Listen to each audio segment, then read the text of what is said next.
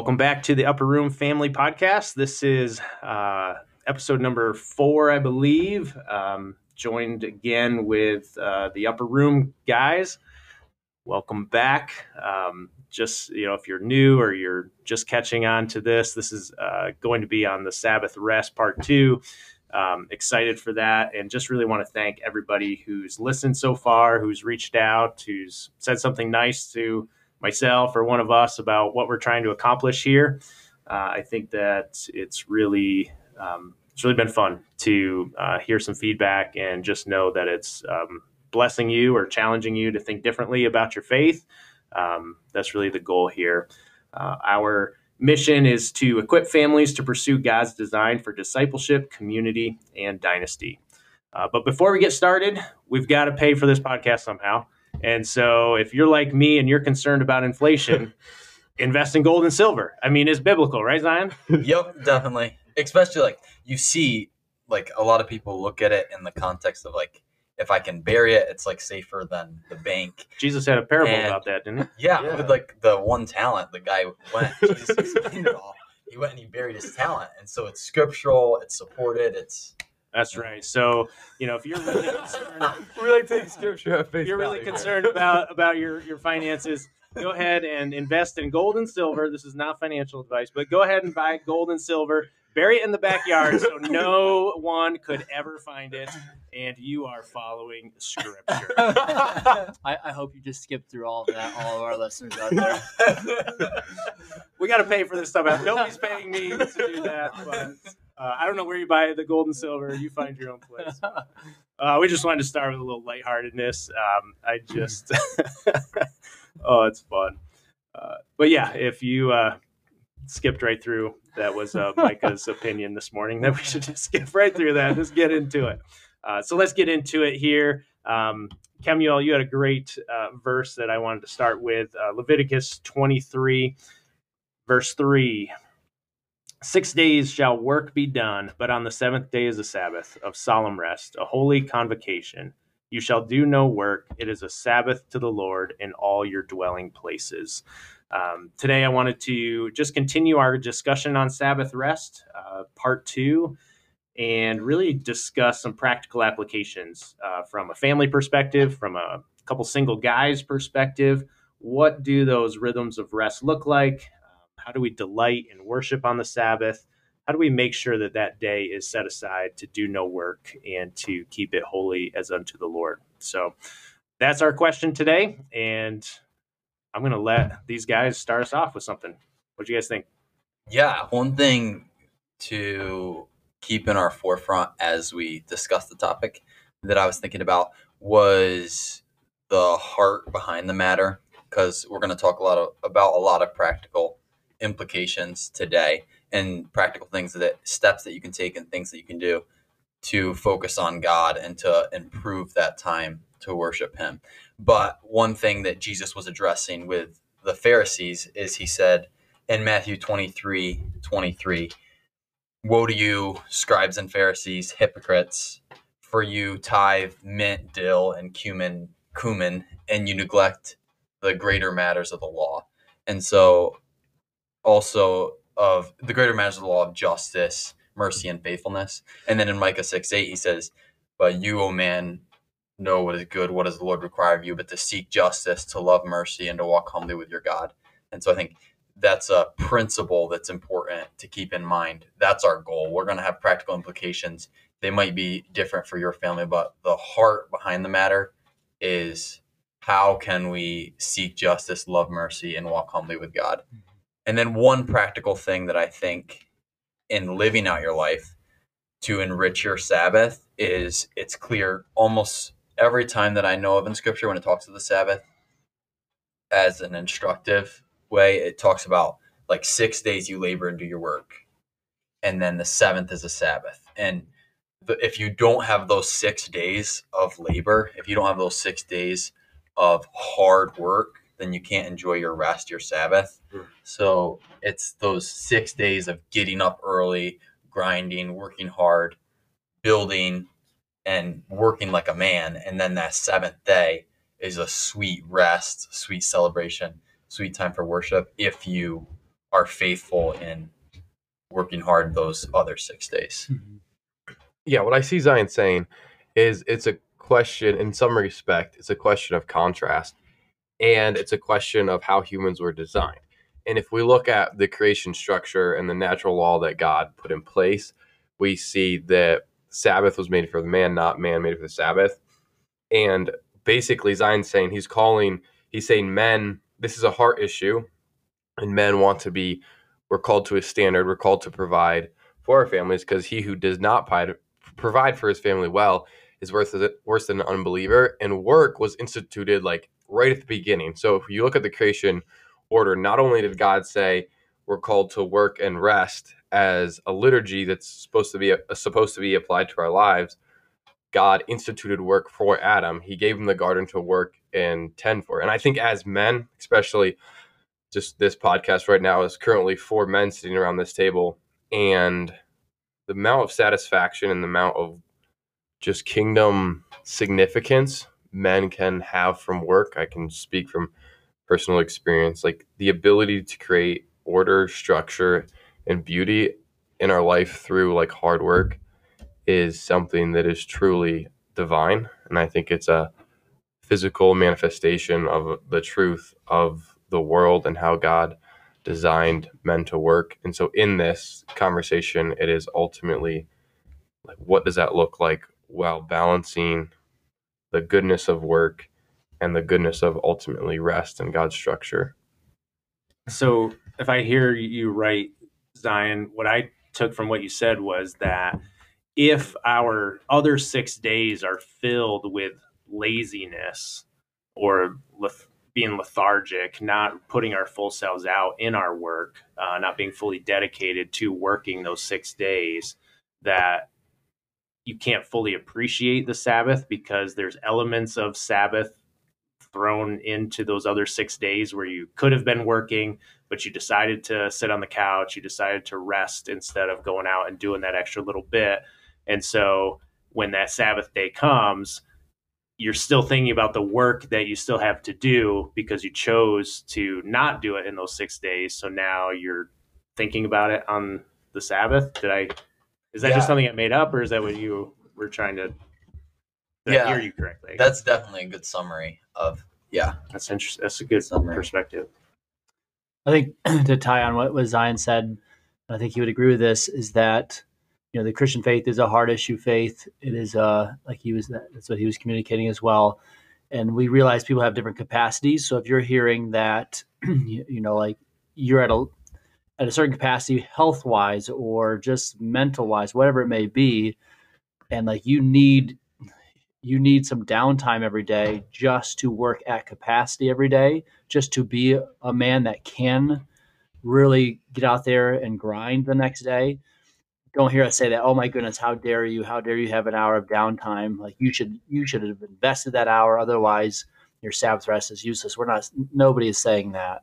So you you know your capacity, know your walk with God, and uh, the, I think it is very biblical, very scriptural to work hard, work hard, and those six days that way, that Sabbath rest is is a joy, and because as Kim says, it's a it's life of contrast. Like if you, if you don't have much contrast in your life, you you're really not working and resting. You're you're kind of in the middle all the time, and that's not that's a very lukewarm, muddled existence. And I think God has something higher for us. He has, hey, let's get after it, and let's let's wait on Him, rest in Him, in, the, in those other hours as well. I think um, the other thing I'm I'm struck with during that conversation, I think that's I've never really heard, heard it explained that way, Zion. So I appreciate appreciate that so much. Um, what I think I'm hearing too is like everyone in in business and in, in our work is you know big buzzword like work life balance, right? And just having this balance, but you know I think sometimes that balance might be on a weekly or a monthly scale, not an everyday scale. And so, you know, there might be, you know, you're, going to have six days of hard work, you know, with some rest. Obviously, you have to sleep and, you know, have dinner with family or whatever. But, um, you know, you're putting in a good, solid day's effort of the heart into that work and then resting, where I think so much of our culture says, well, I need to have work life balance. I can only work eight hours a day. I can only work seven and a half hours a day. Um, you know, and then the rest needs to be for me so that I can have this work life balance that's been sold to me. Um, I just don't know if that's attainable or a realistic expectation of what um, work and rest should look like from a biblical perspective. To expound off of Dave, what you're saying, what is like the my question? Just like what I think about is like what is the goal of this, and it's like ultimately a God, a rightly ordered household is like what we're getting at here. And the reality is, you have to be able to show up like for your family emotionally and obviously financially provide for them. But a lot of people operate at red lines so much that they never can emotionally like they get so much achieved in the financial wor- world or like just the American success world and they emotionally leave their families in the dust. And I think that men, like when you're working, you should operate to the best of your abilities.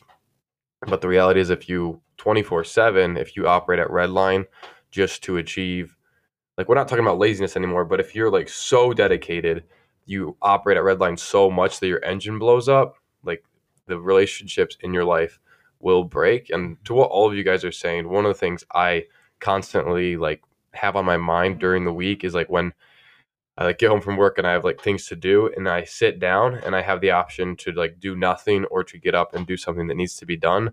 I'm like I can push because I know that Sunday is a day that I will be resting and I can take like a nap, I'll be worshiping and I'm not going to be intellectually and physically um just exerting myself mm-hmm. to that max so I can get up during the week 6 days and I think it's very I think men can get up consistently for 6 days and pour their heart out for what they need to when they have hope because without vi- like without vision people perish so if you have like it's almost like you have hope at the end of the week that you're going to be communing with your lord and you're going to be resting well and so you can get up more consistently and put in that work because there's light at the end of the tunnel in a way so mm-hmm. That mm-hmm. encourages me a lot throughout the week mm-hmm.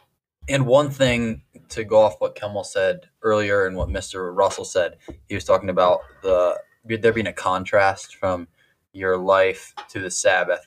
And one practical thing that I think you guys should try this week mm-hmm. is on on the Sabbath on Sunday to avoid technology hmm. because the goal of it is to commune with God and to commune with your family. And one thing that technology does is it's a tool, but it can be a distraction. It can take your emotional energy and it can use it up so that you no longer have it to give to your family.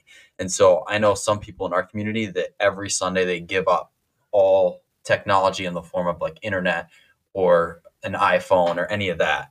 And I think that that can have, if you just try it this Sunday, tomorrow, well, if you guys are going to be hearing this on Monday, but uh, if you try that, I think you might be surprised with how much more space it gives you and you may actually have more conflict because you're actually with your family. But when G- when Jesus says in John 17, he prays for all the people that will ever believe in him. And what does he pray? He prays that they would be one as him and the Father are one.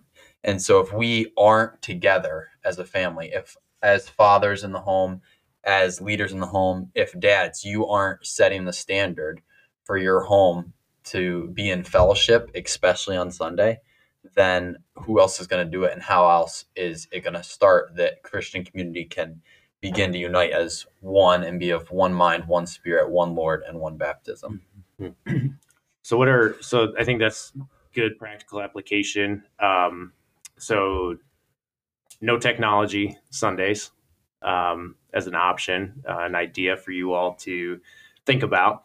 What as a couple single guys across the table from a couple old married guys. Uh, what other rhythms or practices, like two or three, that besides technology that you've really felt have been beneficial to um, to a Sabbath rest?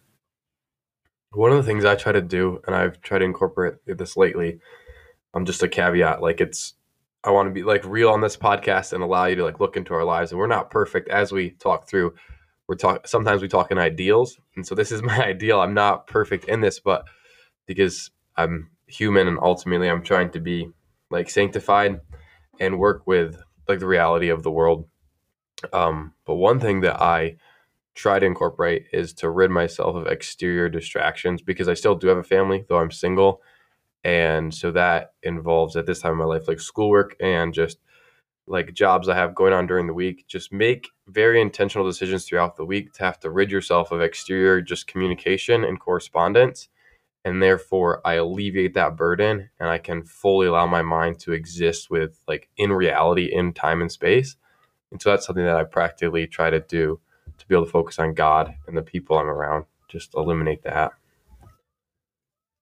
One thing I think that Dave is talking about, like liturgies or like rhythms that you could have on Sabbath. And one quick thing that we had, it's definitely not a liturgy or a rhythm in my life, but I see a ton of value in that. And I think it could have a ton of fruit if it starts, is on Sunday, just reading, like read the either the dad reading to his kids or an older brother reading to his siblings, spending that time to read, expand their minds, just spend that time where I think it can be really rich because the times I have done it, it has been rich. And so I think that's a possi- another option that could be a liturgy that you start.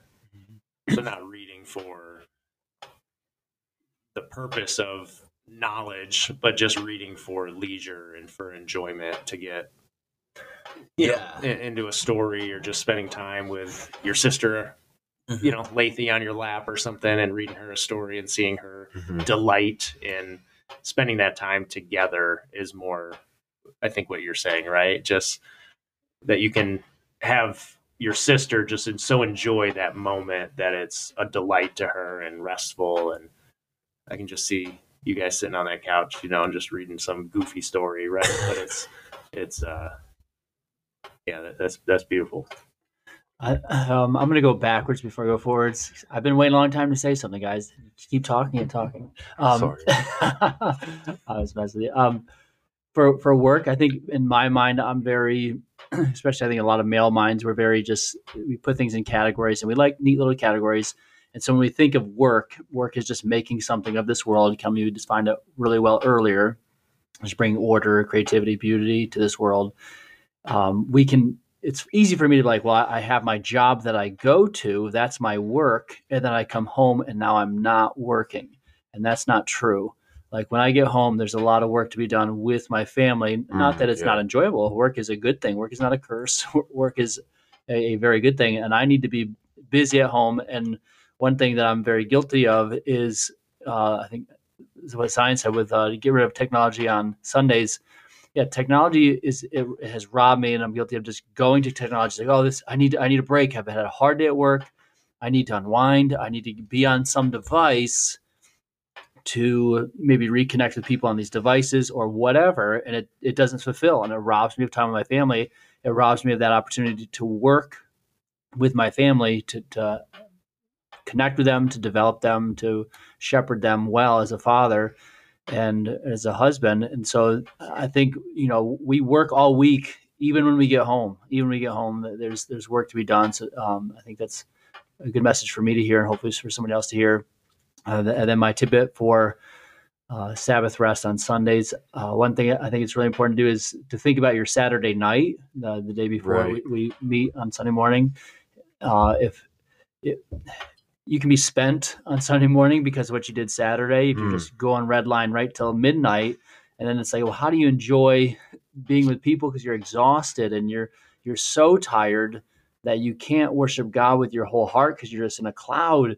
So I think it's it's there's some wisdom, and I'm not going to set down a certain rule, but there's certain wisdom to what you do with your Saturday night to prepare for uh, to really enjoy worshiping the Lord, being with others. And I guess a final thing, now that I have the mic, let's go, is uh, um, I, we we one thing we do on Sundays is we do games, and like we just have somebody different in our family pick the games. This Sunday is my turn to pick, so I'm pretty excited about that. But we'll, we'll pick a family game to do together. Sometimes it's blitzball outside, sometimes it's board games inside. But it's we do something as a family. Uh, and that's just a tradition we have to uh, uh, purposely be together as a family. So. That's good. Yeah, we have um, we have struggled with implementing rhythms uh, on Sundays. Uh, w- the last two weeks, again, you know, here's our authentic selves to the podcast. Uh, a little bit of woke culture going there, but uh, oh, got to bring your authentic self. Um, you know, but we've we've attempted to have, and I think this is good practical advice. If if you're trying to go no tech like all day, and you are heavily invested in that as a family already, that's a big lever to pull. Uh, so we've started instituting like our entire afternoon is tech free. So once we get home Mhm. from church, we're together as a family. Uh, we're not watching movies. We're not on our devices. Um, we have a another class that Julie and I uh, go to in the evenings, and so when we get back from that class, we break that that um, tech rule and we you know put on like a family show or something for about thirty minutes.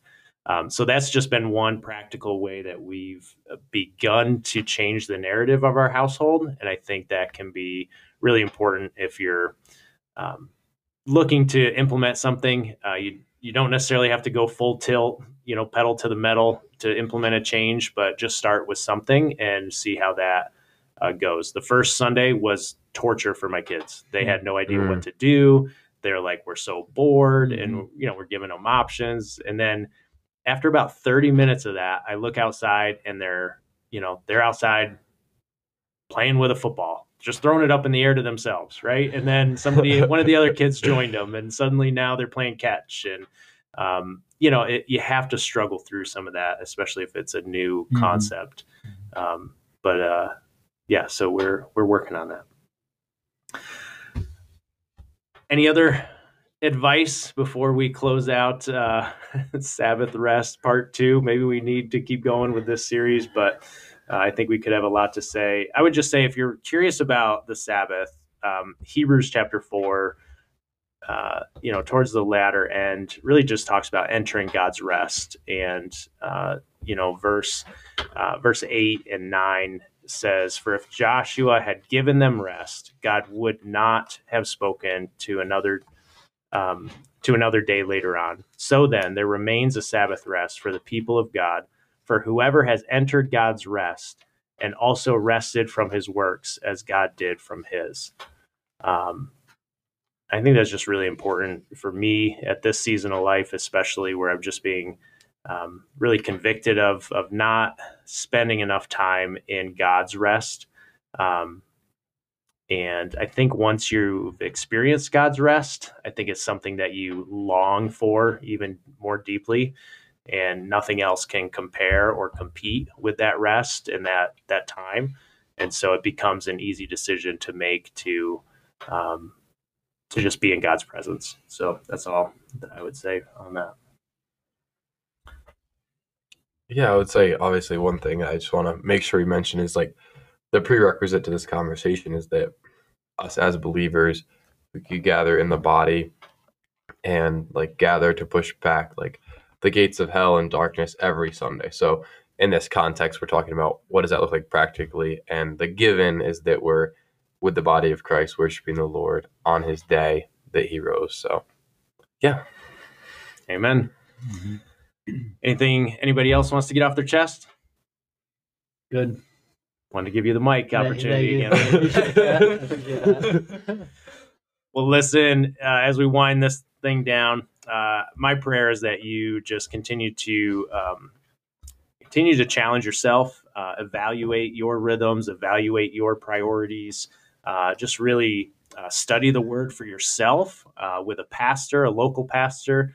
Uh, this podcast is not designed to be a supplement or to be a, a replacement, but rather a supplement Mhm. for your own Christian walk in your own community. Uh, I would love to build an upper room family community. I think that would be great.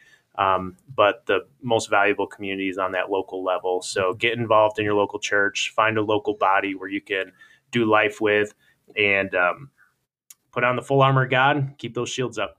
and Amen. invest in gold.